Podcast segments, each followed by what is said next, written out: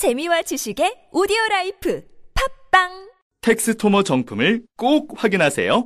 우리 집 방충망 바꿨어요. 미세벌레 덤벼봐 먼지 모두 덤벼봐 촘촘해서 촘촘망 방충망은 촘촘망 예쁘고 통풍까지 좋아요. 방충망은 촘촘망 주식회사 텍스토머. 텍스토머의 이동식 촘촘망 더블랙이 새로 나왔대요. 미세벌레 덤벼봐 먼지 모두 덤벼봐 촘촘해서 촘촘망 이동식 촘촘망 더 블랙. 떼었다 붙였다 청소도 간편. 이사 갈 때 떼어갈 수도 있으니까. 방충망은 촘촘망 주식회사 텍스토머. 탐라 오렌지에서 여름철 감귤을 소개합니다. 황금향. 여름에 감귤이 이렇게 맛있을 수 있네. 탐라오렌지의 황금향. 지금 인터넷에서 탐라오렌지를 검색하세요. 직접 드셔도 좋고 선물용으로도 최고입니다. 전화 주문도 가능합니다. 010-2827-3917 010-2827-3917 김진애 박사님, 여자의 독서 책 읽었어요. 어떠셨어요? 한마디로 여자의 피를 끓게 하는 책? 읽으면서 뭔가 울컥 하더라고요. 저도 그런 심정으로 책을 썼습니다. 저는 여자들이 좀 지레 겁을 먹지 않고 살았으면 좋겠어요. 완벽하게 홀로 서기를 바랍니다. 더 멋지게 실수하고 더 근사하게 자라면 좋겠어요. 책을 읽으면 그게 되죠? 여자의 자존감을 깨우는 책 읽기. 여자의 독서. 바산북스.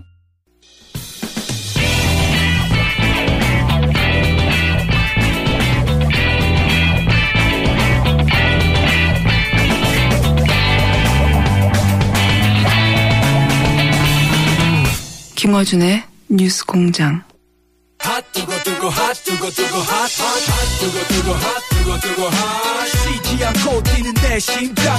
핫해, 예. 등장하시면 저희 문자창이 핫해지는. 바른전당 하태경 최고위원 나오셨습니다. 예, 해운대 하태하태 하태경입니다. 반갑습니다. 예. 염색하신다고 한 거는 주변에서 말립니까? 아니면 하라고 합니까? 상충되는 의견이 있는데요. 예. 한쪽 의견은 좀 뭐 지지율이 오른다든지 예. 그런 걸 이제 걸어라. 기념하는 걸로 같이 해야 되지 않냐는 지지율 얼마가 되면 나는 하겠다 이런 하겠다. 거. 어. 그리고 또 반대되는 의견은 그걸 해서 지지율 올리는 게 낫지 않겠냐. 참 무의미한 논란이네요.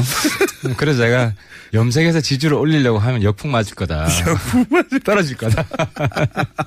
아 그러면 퍼센테이지를 걸어보세요. 일단 11%. 안 하시겠다는 우리, 얘기인데. 우리 맥시멈이 10%까지 갔기 때문에. 네, 당분간 안 하시겠다는. 1%만. 그 어떤 여론조사 기관의 기준으로 11%를 말씀하시죠? 어, 어디든. 어디든. 어디든. 예. 저희가 그럼 돈 주고 어디 하나 시키겠습니다.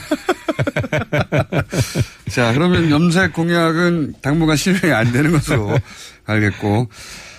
지난주에 이제 짚어볼 만한 내용들이 이제 안철수, 어, 후보라고 해야 되나요? 예, 후보였었죠. 예, 당대표 후보가 대표가 선출됐습니다. 51%로. 예.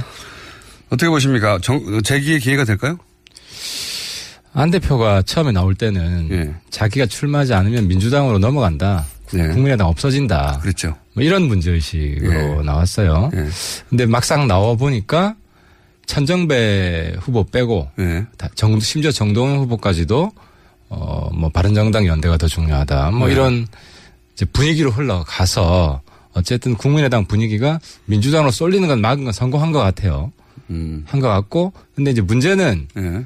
본인의 의도와 관계없이 바른정당 입장에서 보기에는 성공하겠다고 보겠죠. 어, 우리 당 입장에서 보면 어쨌든 우군이 하나 는 거는 네. 상당히 뭐 고무되는 일이고요. 근데 안철수 입장에서는 지방선거에 승부를 건 거죠. 그런 거겠죠. 네, 당연히. 지방선거의 성과를 못 내면 안 되는 상황이 됐고 어쨌든 네. 본인이 이 어쨌든 각오를 해야죠. 본인이 직접 나가든지 나가는 걸 포함해서 네, 서울시장 얘기도 나오고. 어, 부산시장 이야기도 나오고 부산시장인데 박지원 전 대표가 서울시장 말고 부산시장 나가라고. 네. 제 생각에는 안이 부산 나가고 네. 박지원 대표가 뭐 전남지사 나가고 네. 뭐 이런 구도는 괜찮은 것 같아요. 서울시장 말고 부산시장이 낫다고 생각하십니까? 뭐 서울시장은 뭐 우리가 나가고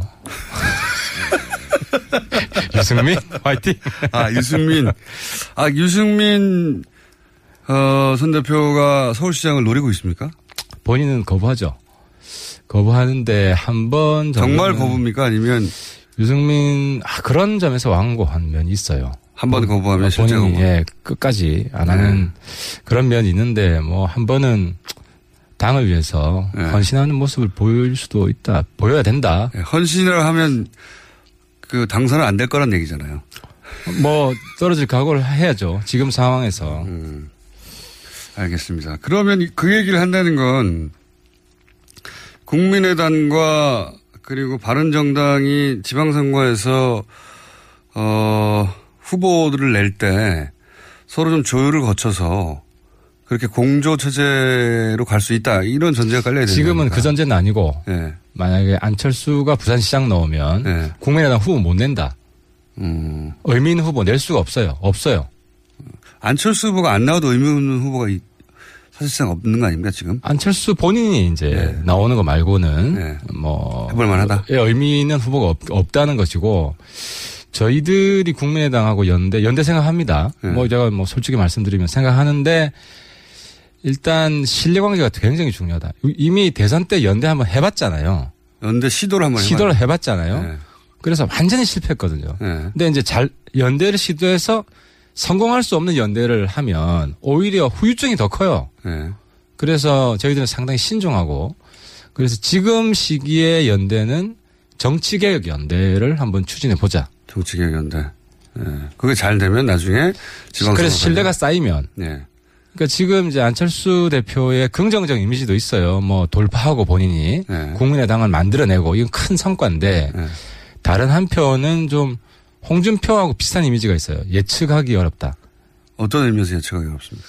아, 예측하기 어려운 면이 있죠. 어려, 이번 이번에 출마도. 출마한 것도 상당히 예측하기 어렵죠. 그리고 물론 출마한 다음에 과반수를 넘긴 것도 사실 제 예측을 좀 벗어났어요. 하지만 일차- 간신히. 남았어요. 51%. 그렇죠. 근데 1차전에서 못 넘을 거라고 많이 생각했는데 어쨌든 네.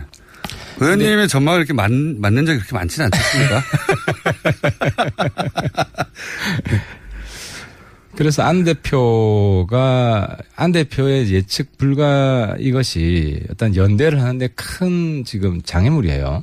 그래서 예측한 입장에서는 음. 어느 당이든 그럴 거예요. 그래서 국민의당 내부도 마찬가지일 거예요. 안철수 이제 안 대표가 이제 정치적 구력이 좀 높아지잖아요. 네. 그래서 좀 더 단련되고 있다. 고 이제 좀 긍정적으로 봐주고 싶고 근데 이제 검증을 해봐야죠. 긍정적으로 봐주고 그래서 국민의당이 바른정당과 이번 지방선거에서는 이제 연대도 하고 그럴 걸 바라시는 것 같긴 한데 그런데 안철수 대표 대표 가도가 그렇게 뭐랄까요 그 순탄치만은 알것 같은 것이 이번에 당선된 최고위원들이 한 분 빼고 그 한 분은 또 어, 안철수 계가 아니라고 지금 박선호 의원은 알려진 최고위원들. 그러니까 최고위원들이 다 원외예요. 한 분을 빼고. 원외라는 건 게다가 원외를 넘어서서 국회의원을 한 번이라도 해본 사람은 안철수 대표 한 분 밖에 없고 초선. 나머지는 초선도 경험해 보지 않은 좀 야박하게 얘기하면 국회의원 지망생이죠. 그렇죠. 근데 이제 이렇게 되면 나머지 40여 명에 이르는 국회의원들이 이 당 지도부의 결정에 대해서 더군다나 본회의장도 못 들어가고 국회를 경험해 보지도 않았고 어 국회의원이 대본 경험 자체가 없는 사람들의 판단을 신뢰하고 따라줄 것인가? 한국당도 지금 비슷하죠. 한국당도 최고위원 누군지 기억나는 분 있으세요? 원, 원내 중에. 예. 없습니다. 하지만 그렇죠. 하지만 이제 홍준표 대표는 국회의원을 오래 했었고 그러니까 이제 네. 정치력인데 한국당 대표 최고위원 체제랑 거기는 이제 대표 따로 선거하잖아요. 예. 대표 따로 선거하고 최고위원 따로 선거를 하기 때문에 대표 사실상 제왕적 대표를 대표제예요. 예. 한국당과 지금 국민의당 그래요. 대표한테 권한이 많이 있는. 그렇죠. 예. 우리 당은 사실 최고위원을 같이 해서 이제 수평형 네. 지도, 예, 지도체제. 본인이 그래서 넘버 투가 된. 그래서 지금 한국당이나 국민의당이나 비슷한데 네. 지금 문제는 이제 홍 홍준표가 안철수 개인만 잘하면 당이 살아요. 예. 그당 대표가 잘해서 지지율을 올리면 뭐 의원들은 다 해피하는 것이고 한국당도 마찬가지고 근데 이제 한국당은 홍 대표 체제가 있었지만 상당히 좀 부정적이었잖아요, 평가들이. 뭐 예. 그렇게 올라가지 않았잖아요. 근데 안, 안 대표가 한 달 뒤, 한 두 달 뒤, 이건 좀 지켜봐야 될 것 같아요. 홍 대표, 근데 제가 볼 때는 좀 홍 대표 따라가기 좀 냄새가 난다. 어떤 의미에서 그렇습니까? 그러니까 첫 일성이 선명 야당, 예.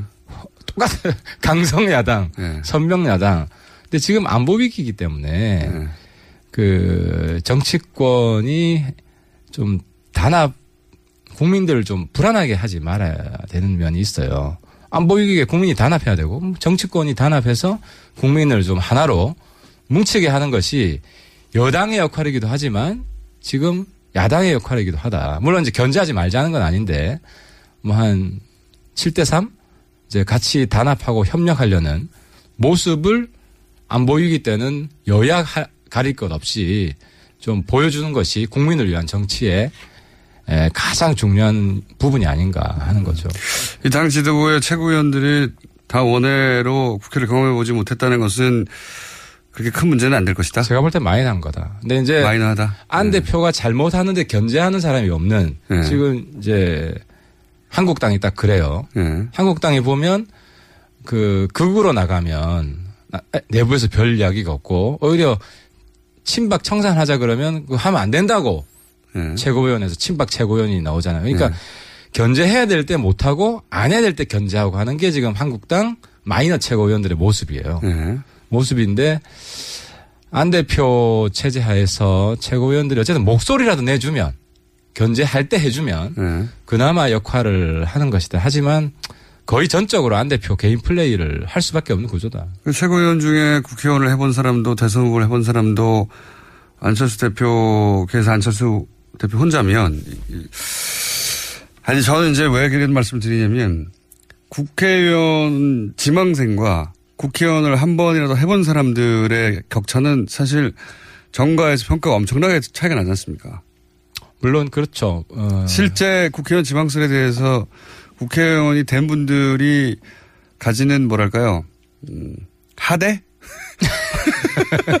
직접 표현하지는 않지만 뭘 알아, 뭐 이렇게 하는 그런 지도부를 과연 그 국민의당의 그 구력이 높은 정치인들이 잘 따라주겠는가? 뭐 국회의원을 상당히 높이 평가하시는데, 근데 실제로 국회의원들 중에서도 정치력, 중앙 정치에서 역할을 하는 분들이 별로 없지 않아요? 뭐 대부분 알겠습니다. 뭐 지역구 중심으로 하기 때문에. 어쨌든 안철수 전 대표만 잘하면 국민당은 기회가 있을 수 있다. 예, 이렇게 유형을 해보고. 연대 얘기하셨으니까 또 하나 여쭤볼게요. 김무성 의원과 정진석 의원이 공동연구 모임이라고 한국당하고 바른정당하고 한국당의 이제 소위 비박계 일부 그리고 김, 어, 바른정당이 또 일부 혹은 전체 그리고 국민의당도 일부 그렇게 해서 어 뭐라고 불러야 될지 모르겠지만은 뭐 어떤 중도 새로운 신당 이 탄생할지도 모른다는 시나리오가 있어요. 그 김무성 대표가 그리는 그림은 그 비슷할 것 같아요. 이제 그건 김무성 대표뿐만 아니라 아 저도 비슷해요. 그러니까 근데 좀 장기적인 그림이에요. 빅픽처가 우리 네. 바른정당 중심의 에, 중도 보수 대통합 네. 그리고 친박 친홍을 배제한 네. 그 어, 국민의당 어 국민의당과 한국당의 그나마 좀 합리적인 분들 이런 빅픽처인데 그 지방선거 전까지 시나리오는 아니고요. 지방선거 전에 어, 이런 구도를 이렇게 통합은 안 되더라도 구도를 만들어서 야 3당이 단일한 후보를 낸다 이런 거 아닙니까? 지방선거에서. 아, 그렇게 제가 김무성 대표랑 이거 이분 사실 조율을 합니다. 이야기를 서로 의견을 나누고 하는데 에, 그렇게까지 단기적인 목표를 두고 하는 건 아니고 이제 한국당 이제 김무성 대표도 좀 본인이 정치적으로 무기력해져 있다가 네. 이제 원기를 회복하고 먼저 뭘 좀 해보려고 하는 거거든요. 그림 좀 그려보시려고 하는 그렇죠. 거잖아요. 하는 예. 거고 그리고 저희 당 입장에서도 그 이제 한국당 내에서 연대 파트너가 홍 대표 통제에 있는 사람이 아니에요. 정지석 대표도 본인이 원내 대표를 해봤고 네. 또 본인이 대표 나갈 생각도 했었고 그래서 홍 대표와 좀 거리를 두고 있는 어떻게 보면 그 내부 라이벌이기 때문에 이제 저도 어 그건 좋겠습니다라고 어 같이 이제 동의를 했던 건 간접적으로 홍 대표 체제 흔드는 효과도 있고 예. 그 안에서 무슨 이야기를 하는지 정유석 대표나 김우성 대표, 홍 대표는 보고하지 않거든요. 예. 않고 또 기본적인 취지는 홍 대표 체제가 그렇게 오래 가지 않는다. 라는 전제하에. 예, 아무리 길어봐야 지방선거고 예. 지방선거에서 참패하면 대안 없는 한국당 체제가 될 것이고 그러면 오히려 지방선거 전도 될 수 있어요. 예. 상황에 따라서는. 근데 후에는 확실하고 예. 그런 한국당의 혼란기에 우리 바른정당 주도로 어, 중도 보수 전체를 재편하는 예. 그런 initiative를 주기 위해서는 그런 네트워크를 유지해 놓고 있는 것이 음. 이 그렇게 이제 나쁘진 않다. 음.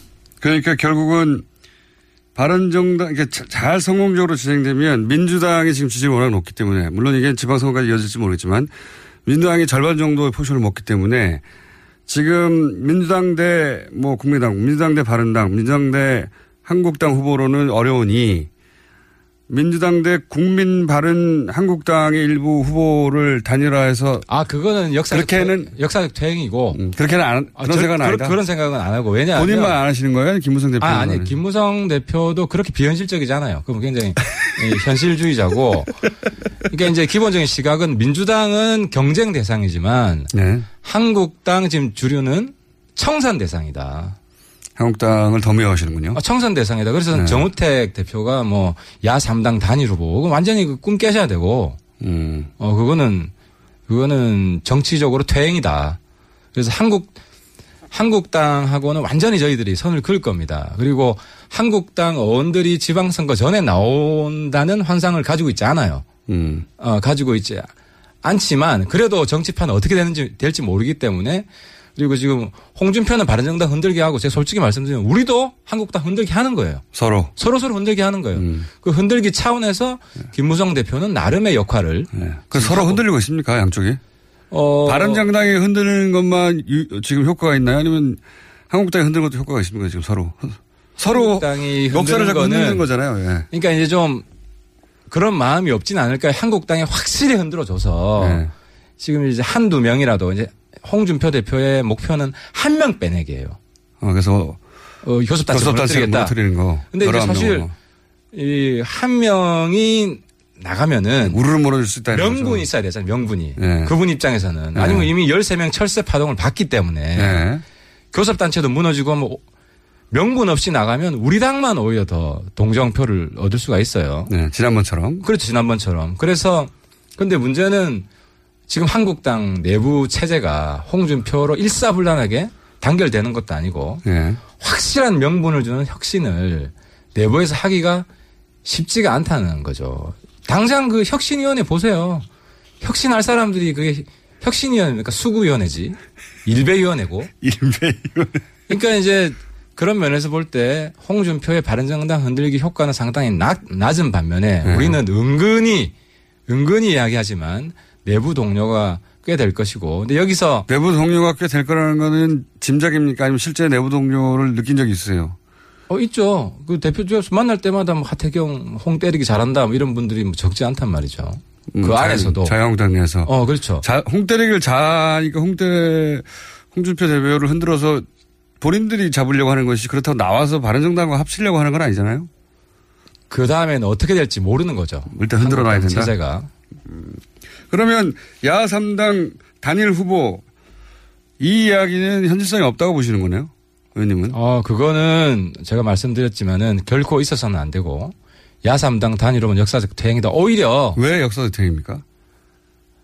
시대의 변화를 우리도 보는 거죠. 시대의 진보를 생각하는 것이고 그래서 우리가 바른정당 만든 것이고 네.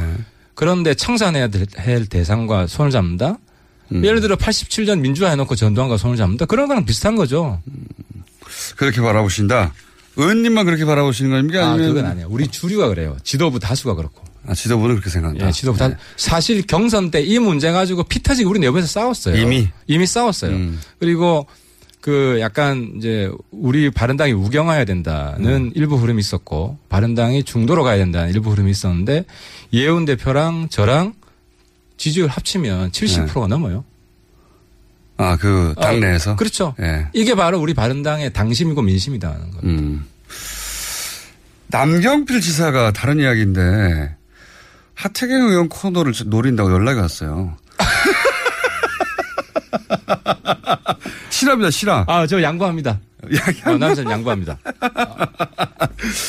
그래서 아 현직 도지사가 어떻게 이 코너에 고정으로 나오냐고 안 된다고 저희가 했는데 그럼 오디션을 보겠다고. 예, 예, 예. 아니 오디션 안 보고 제가 다음 주 같이 하겠습니다. 글쎄 그건 마음대로 되는 건 아니고요. 어쨌든 야 3당 단일 후보로는 어 의원님 보시기에는 이게 될 가능성은 낮지만 되었어도 안 된다. 아 그렇죠. 저는 만약에 그걸 추진하는 어 그걸 노선으로 추진하는 분이 당내에 있다면 어, 저는 적극 맞서 싸우겠습니다. 어떻게요? 뭐 지금 뭐 이제 구체적으로 나오면 네. 구체적으로 나오면 뭐 아직 뭐 가상의 그러면 야 3당 연대론이나 혹은 뭐 중도 통합 단일한 정당을 만들자 론이나 이런 거는 지방선거 전에 합당은 없습니다. 지방선거전은 없다. 합당은 없습니다. 그런데 우리가 다음 대선 한참 남았잖아요. 네. 근데 이거는 다음 대선까지는 중도 혁신 대통합을 추진합니다. 다음 총선까지는요. 총선이 더 빠르잖아요. 총선까지, 그러니까 총선? 까지 1차적으로 네. 중도 혁신 대통합을 추진하고 그것은 선거연합이 아니라 네. 노선 혁신이 기본적으로 전제된 겁니다. 그게 지금 얘기하는 김무성 전 대표가 지금 밑그림을 그리고 있는 거에 장기적, 중장기적인 계획의 어, 플랜인 거죠, 지금. 그러니까. 김무성 대표 그까지 생각하는지는 모르겠어요. 이제 김무성 대표, 그러니까 노선에 있어서 네. 이제 예를 들어 국민의당하고 우리가 노선 차이가 있습니다. 특히 대북 정책 다른 건 별 차이 없어요. 네. 대북 정책에서 근본적인 차이가 있고 이런 근본적인 차이가 있는 상태에서 선거공학적 합당은 절대 없습니다. 국민의당과 대북 노선의 차이가 있지만 국민의당과 자유한국당은 더 큰 차이가 있지 않습니까? 그런 그 대북 노선에 있어서는. 근데 그렇, 이 그렇죠. 새 어, 당이 일정 정도 통합이 된다는 게 가능한 얘기인지 모르겠어요. 아, 그래서 정우택 대표가 3당 단일화 네. 이야기한 건 상당히 엽기적이죠. 지금 정치적 상식에서 너무 벗어난 그런 발언입니다. 알겠습니다. 자, 오늘 시간 다 됐는데 그럼 저희가 어, 이런 문자가 왔어요. 나도 모르게 하태경 의원에게 점점 정이 든다. 귀여워서. 그 자녀한테서 온 있어요. 가족 중에 한 분이 보내신 것 같기도 하고요. 그렇게 제 번호 아시죠? 문자 한번 주세요. 물론 나머지는 낭년필이나 하태경이나 다 지금 하고 있습니다. 예. 문자장에서. 그러면 저희가 남경필 도지사를 한 번 정도 불러도 괜찮다는 얘기죠? 한 번. 아, 한 번이 아니라 저는, 어, 왜냐하면 남지사님 내년 선거를 준비하셔야 하기 때문에. 네. 예, 뭐 그 부분에 있어서 어, 남 지사님이 또 우리 바른정당의 혁신적인 목소리를 대변하시는 분이고 저보다 더 낫다고 생각합니다. 솔직히 더 필요하고. 네, 참고하지 않도록 하겠습니다. 자, 오늘 여기까지 하겠습니다. 바른정당의 하태경 최고위원이었습니다. 감사합니다. 예, 감사합니다. 아, 또 떨어졌어. 너 또 입사 시험 봤어? 아니, 차량용 핸드폰 거치대 말이야. 여러 개 사봤는데 실패의 연속이야. 떨어지고 시야 가리고 운전석에서도 멀고 뭐 좋은 거 없을까? 싼 것만 찾으니까 그렇지. 제대로 된 거 하나 사서 편리하게 쓰는 게 더 낫지. 그런 게 있어? 그럼 있지. one, two, three 할 때 two. 힘 세다 할 때 힘. 투, 힘. 투, 힘? 두 배로 힘이 세다는 건가? 네이버 검색창에 투힘을 검색해보세요. 오빠, 우리 어디 가는 거야? 제주 가지. 와, 우리 말 타러 가는 거야? 아, 그렇게 좋아? 고민하지 말고 장수로 오세요. 온 가족이 즐기는 승마 체험과 국내 최대 규모의 말 역사 체험관 등 장수에는 정말 볼 것, 누릴 것들이 넘쳐난답니다. 말의 심장 소리를 직접 느껴보는 장수에서의 하룬 여행. 장수는 항상 가까이 있습니다. 주말 여행은 장수로. 승마 체험 예약은 063-350-5486. 반지, 벤지, 반지, 벤지, 벤지, 벤지, 벤지, 빼뺀지, 빼뺀지, 반지, 벤지, 반지, 벤지, 반지, 벤지. 오빠, 오빠 나랑 무슨 게임 할 거예요? 벤지. 벤지, 벤지, 벤지. 빤빤지, 빤빤지. 오빠는 마법사 업데이트.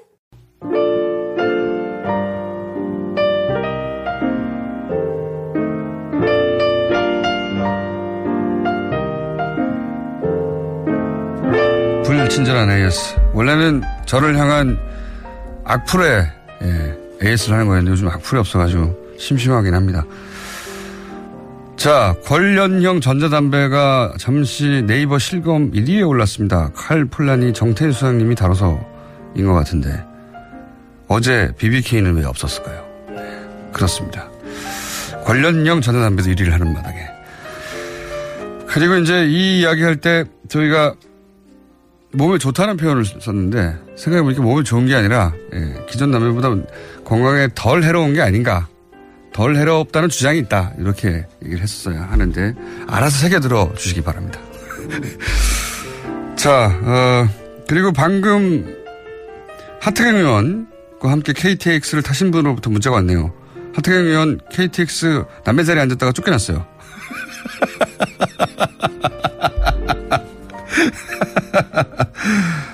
아, 어제 오전에 식당에서 공장장을 봤는데 우리 아이 놀랄까봐 사진 찍어달라는 부탁을 못했네요. 네.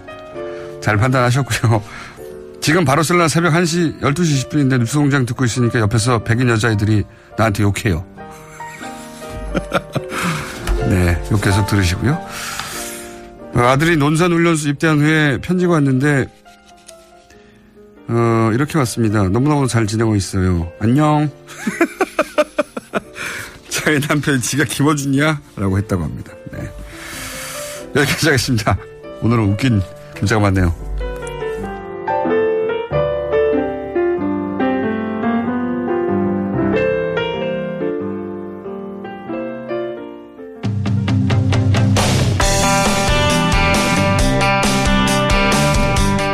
어제 이재용 삼성전자 부회장 판결에 대해서 저희가 한번 다뤘습니다. 이정열 전 부장판사와.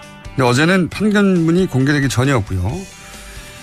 어, 제 판결문이 공개된 것을 입수하고 분석을 하신 이정열 전 부장판사를 다시 모셨습니다. 자, 어, 제 이제 방송이 끝나고 나서 어, 참 이상하다. 하지만 판결문을 보기 전까지는 내가 뭐라고 할 수 없다 하셨는데 판결문 보셨잖아요? 네. 몇 페이지나 됩니까? 272쪽이네요. 이야, 272쪽을 다 읽고 예. 거기서 이제 문제점을 분석하셨는데 근데 이제 이런 말씀 하시잖아요. 방송 전에. 어, 유죄 부분도 이상하고 무죄 부분도 이상하고 양형도 이상하다. 그 중에서 유죄가 이상한 부분은 형량이 너무 많다고, 예. 보수 언론에서 이야기를 하고 있으니까 무죄를 내린 부분과 양형이 이상한 부분을 한번 다뤄보죠. 예, 무죄된. 부분에 뭐가 예. 이상한 겁니까? 일단 뭐 여러 가지 그 무죄 부분이 있지만 예. 가장 큰 덩어리가 예. 이제 미르 재단하고 K 스포츠 재단 부분이 뇌물에 이제 안 들어간 거죠. 예, 고, 예. 고기 무죄 난 거기에 부분. 200억 되기 때문에 예. 예. 그게 유죄가 됐으면 아주 컸겠죠. 예. 그리고 사실 그런데 덩어리로 보면 그게 큰데 네. 형량 결정에 있어서는 그 부분은 그렇게 크진 않아요. 왜냐면은 어떻든 그 부분은 뇌물 공여이기 때문에 아무리 형 저 뭐 액수가 많아도 최고 5년 징역 5년이거든요. 5년 이하의 징역이거든요. 법정형 음. 자체가. 그러니까 네. 그게 뭐 액수가 아무리 많아도 사실 그 부분은 형량을 정하는데 큰 요소가 아니고 오히려 심리적으로 예. 그렇죠. 대중한테 그렇죠. 그 효과는 엄청나게 크죠. 그렇죠. 네. 일반인들이 그러니까 우리 같은 사람들이 생각할 때는 뭐 아예 그냥 시체말로 표현하면 몇백억을 해먹었단 말이야. 이런 표현이 가능한 예. 상황인 거죠. 근데 이제 법률적으로 보면은 어, 의미가 있는 부분은 이제 어제 잠깐 말씀드렸었는데 이 국외재산 도피 부분. 네, 예, 네. 거기 무죄가 난 게 그게 무죄가 남으로써 원래는 10년 이상의 징역으로 됐어야 될 게 5년 이상의 징역으로 다운이 돼 버린 그 음. 부분이 두 가지 형량에 미치는 영향이 훨씬 크다. 그렇죠. 액수는 적어도. 네. 왜냐하면 50억을 기준으로 나뉘는데 예. 그게 원래는 79억인가요? 그랬죠. 예. 3, 42억짜리가 있고 37억짜리가 있는데 네. 37억짜리는 유죄가 나고 42억짜리가 무죄가 났죠. 그래서 이게 합치면은 당연히 예. 얼마입니까? 70, 예. 80, 80억 가까이 되죠. 예, 80억 예. 가까이 되는데 이게 이제 어 깎여서 네. 깎여서 50억 이하가 되는 바람에 10년 이상이 안 나왔다. 예, 그래서 5년 이상이 되면서 판사의 재량에 의해서 절반 깎아줄 수 있는 그것까지 감안하면 2년 6개월이 이제 최하한이 되니까 집행유예 요건이 가능해져 버린 거죠. 음. 전문가들만 알 수 있는 거기에 노림수가 있, 다고 보신 거죠. 사실 안 그랬으면 싶었는데 네. 판결문을 사실 제가 뭐 좀 죄송한 말씀이지만 두 번밖에 못 봤어요. 두 번밖에는 많이 본 거 아닙니까? 272페이지짜리를 좀더좀 꼼꼼하게 자세히 봐야 되는데 네. 첫째는 보다가 제가 화가 나는 부분도 있고 두 번째는 좀 외람된 말씀인데 제가 봐도 판결문이 너무 어려워요. 아 판결문이 어렵게 예, 돼 그러니까 있다. 물 흐르듯이 흘러가는 게 아니고 왔다 갔다 좀 줄을 탑니다. 그래서 사- 고심이 많았군요. 예, 이게 뭐. 사석에서 제가 하는 얘기는 이거 남사당 판결이다. 줄타기 판결이다. 아, 그렇게들 표현합니까? 그러니까 아니 제가 만든 유행시키지 말아야 되군요. 네. 남사당 판결이다. 왔다 갔다 한다.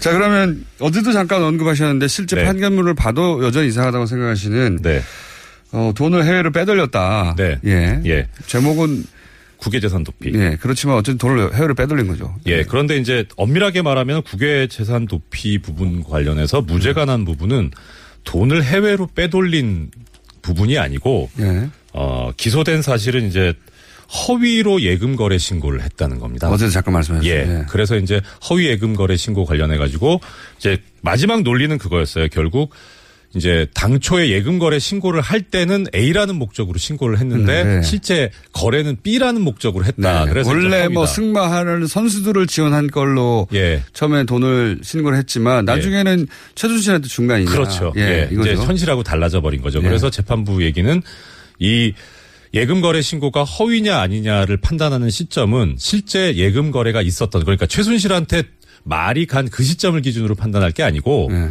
허위 예금 거래 신고니까 거래 신고를 할 당시를 기준으로 해야 된다. 그러니까 그 신고할 때 그 돈을 최순실한테 줄 생각이 있었느냐 없었냐. 그렇죠. 예. 예. 그 부분이 문제였는데 예. 그 부분에 관해서 하여튼 일단은 일단은 판결이 나왔으니까 재판부 예. 판단을 일단 존중하고 예. 재판부 판단에 의하면은 이제 이렇습니다. 저기 최순실한테 돈이그 당초에 그 당시에 예금 네. 거래 신고할 때만 해도 이것을 넘겨주겠다고 하는 그런 의사가 있었다고 인정하기는 어렵다. 이렇게 해요. 왜요? 왜 그런 판단을 했을까요? 예, 그게 여기는 이렇게 돼 있습니다. 그냥 왜 그런지 모르겠는데 그런 의사가 없었던 점, 뭐 이런 식으로 표현이 됩니다. 네, 그런 의사가 없었다고 하는 게 굉장히 중요한 판단인데. 중요한 부분이죠. 예. 예, 그런데 이제 이 판결에서 제가 문제를 제기하고 싶은 거는 이겁니다. 그러니까 뭐 애청자 여러분들께서도 잘 아시겠지만 무죄 추정의 원칙이 있잖아요. 네. 그 무죄 추정의 원칙이라는 거는 뭐 모든 피고인들이 무죄 확정 판결을 받- 받을 때까지는 무죄로 추정되니까 인권 침해하지 말라는 그런 요소도 있지만 이게 소송법적으로 보면 무죄라고 추정을 받으니까 유죄라고 주장하는 쪽에서 증거를 대고 증명을 하라는 그런 의미인 겁니다. 그렇죠. 예, 그래서 검사가 유죄를 입증해라는 거죠. 그렇습니다. 그래서 보통 판결문을 쓸 때 이제 어떻게 하냐면 이런 무죄 추정의 원칙이라는 구조가 있으니까 검사가 이렇게 이렇게 주장하고 거기에 뒷받침하는 증거로 이런 거 이런 걸 냈는데 이런 증거는 뭐 때문에 뭐 믿을 수가 없고 이렇기 입증에 이르지 못했다. 예, 그래서 네. 이제 검사 주장하는 게 인정이 안 된다. 예. 이렇게 하면 사실 끝나기는 해요. 예. 무죄 추정의 원칙이 있으니까. 네. 그런데 그렇게 하면 판결이 승복이 잘 안 되니까 나- 네. 예, 승복도나 납득할 수 있는 걸 요지를 여지를 높- 높이기 위해서 검사가 이렇게 이렇게 주장하고 이런 증거를 냈는데 이렇게 인정이 안 된다. 오히려 오히려 피고인이 이렇게 주장을 하고 증거를 이렇게 냈는데 그거에 의한 피고인 주장이 맞다. 더 설득력이 있더라. 이렇게 음, 씁니다. 보통. 예. 아하. 그런데 이 판결에는 그 뒷부분이 없어요. 아하. 왜 안 썼을까가 좀 상당히 의문입니다. 그러니까 그런 의도가 없었다고 했는데. 네. 그러니까 중요한 거는 거기에 쓰기로는 선수들 지원하게 한다고 돈의 목적을 썼는데 예. 실제 돈은 최순실 어이 착복한 거잖아요. 그렇죠.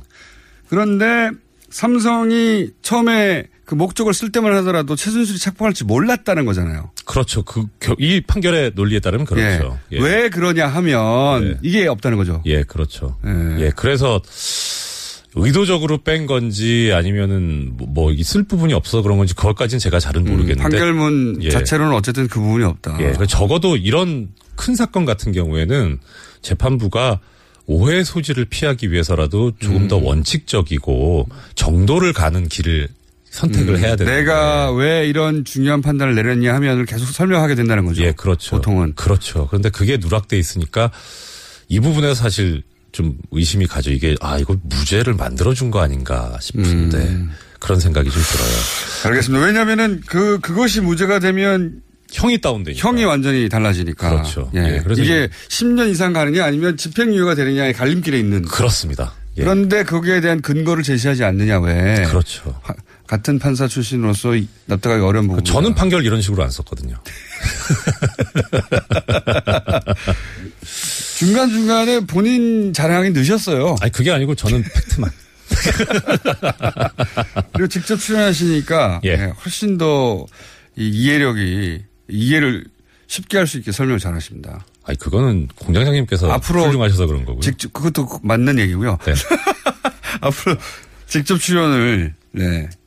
아 근데 저 이틀 지금 계속 나왔잖아요. 네. 와 이거 되게 힘든데 매일 이거 어떻게 하세요? 대단하십니다 진짜. 저도 힘들어요. 아, 근데 그, 그 와중에 이 방송이 재밌기까지 해요. 그러니까 얼마나 힘들겠습니까? 그러니까요. 예.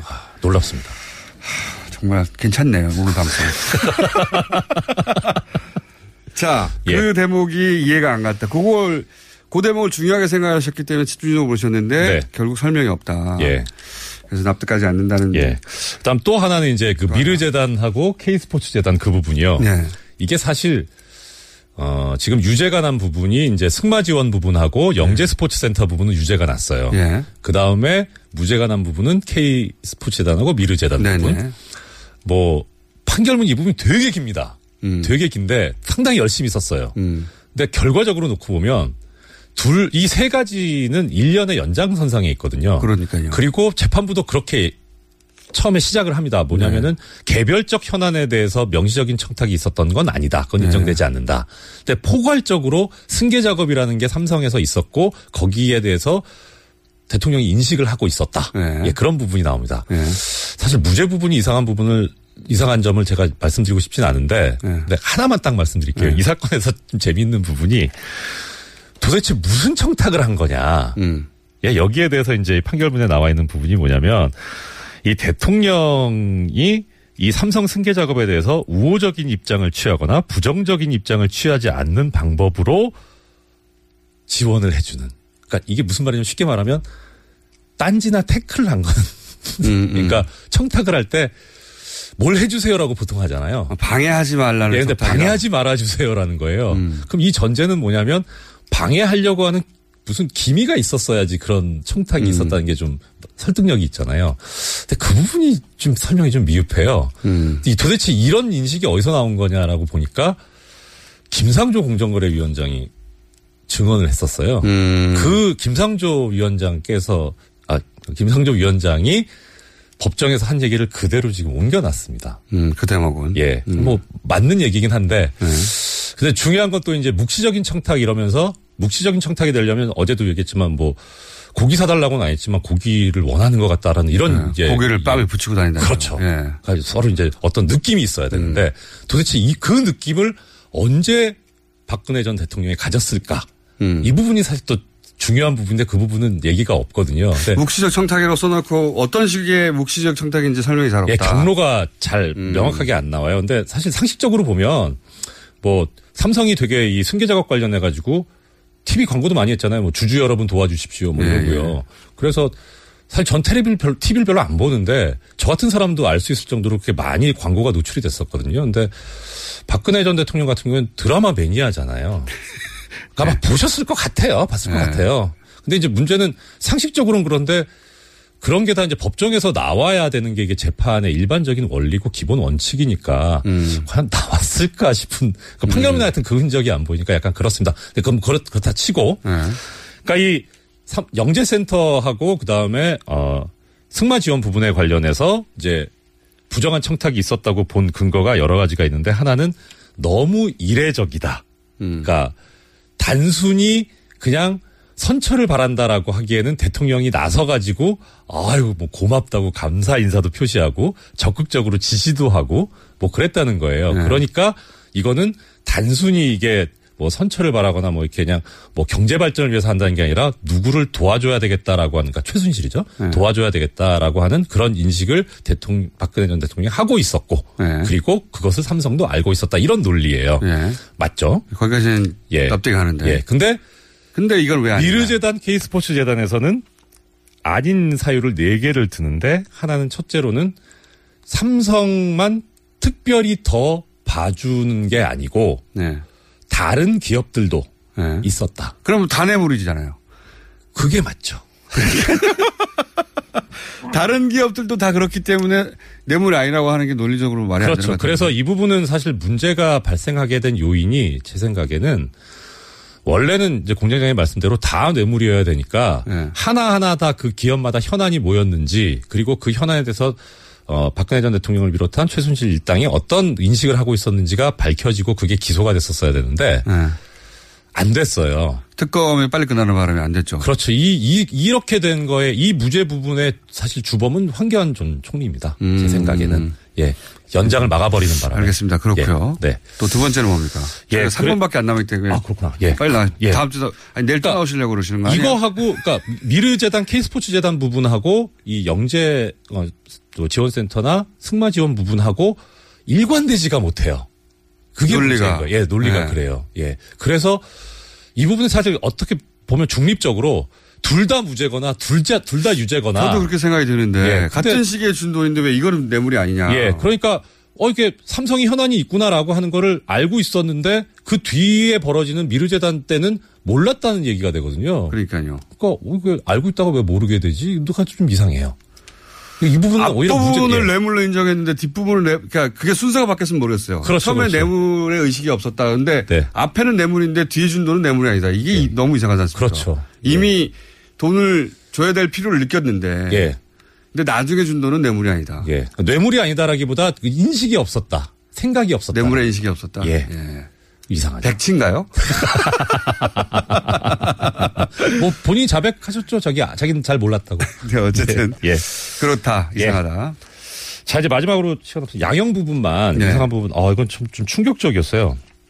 저기 뭐라고 돼 있냐면 예. 1분 내에 충격을 표현해 예. 주십시오. 어, 금, 저기, 양, 양형, 양형에 있어서 불리한 요소와 유리한 요소를 여러 가지 나열을 했습니다. 네. 근데 유리한 요소 중에 하나 들고 있는 게 뭐냐면. 초범이라는 걸 어제 말씀하셨고. 예, 근데 그 얘기는 없고요. 예. 그리고 이게 이재용 피고인 혼자서 이익을 독점한 것이 아니다라는 부분이 나옵니다. 예. 그래서 그럼 우- 보통 이해할 때는 아, 그럼 이게 다른 사람하고 이익을 나눴구나. 예. 이렇게 돼야 되잖아요. 그 예. 이익은 뭘까? 그게 예. 궁금했는데 재판부가 제시하고 있는 이득은 그겁니다. 이 이득은 삼성전자에도 이득이다. 왜? 지배구조가 개편되면 삼성전자도 이익이다. 왜 그렇습니까? 그러니까 이 논리는 뭐냐면 재벌 구조가 공고화되는 게 삼성한테 이익이라는 소리예요. 그러니까 저도 그게 납득이 안 가네요. 아니, 우리는 납득이 안 가죠. 근데 이재용 부회장한테는 이익은 이해했어요. 그렇죠. 예, 당연히 이익이죠. 예. 그러니까 우리는 삼성과 이재용은 한 몸이다라고 생각하잖아요. 예. 그러니까 이게 근데 분리를 시켜버린 거죠. 이재용한테도 이익이지만 삼성한테도 이익이다. 그러니까 별개의 이, 이익의 향유 주체가 다르다. 그러니까 이 재판부가 보고 있는 시각은 재벌은 필요하다, 있어야 된다라는 시각. 그러니까 재, 그래서 재벌 친화적이고 재벌에 관대하다는 판결을 판결문에서 드러내고 있는 부분이에요. 음, 그 의식이 저번에 깔리지 않고서 이런 표현을 쓸 수가 없다. 네. 하하. 자, 30초 남은데 어떻게 하실랍니까? 내일 한 번 더 나오실랍니까? 내일 3분 출연하실래요, 미니로? 아니면 오늘 금마무리를 하실랍니까? 금마무리를 할 거는 딱히 더 없는데, 예, 뭐, 그 부분에서 그, 저기, 하나 더 말씀드리자면, 더, 어제 잠깐 말씀드렸었는데, 판결문에 나옵니다. 이 양형의 나쁜 요소로 뭐라면, 뭐라고 했냐면, 이 사건의 본질 정경유착인 점, 그다음 뇌물 변- 범죄로 인한 부정적인 나옵니다. 예, 그다음에 액수가 많다. 마지막 증거를 조작했다는 얘기도 나와요 판결에. 내일 3분 더 모시겠습니다. 안녕. 안녕.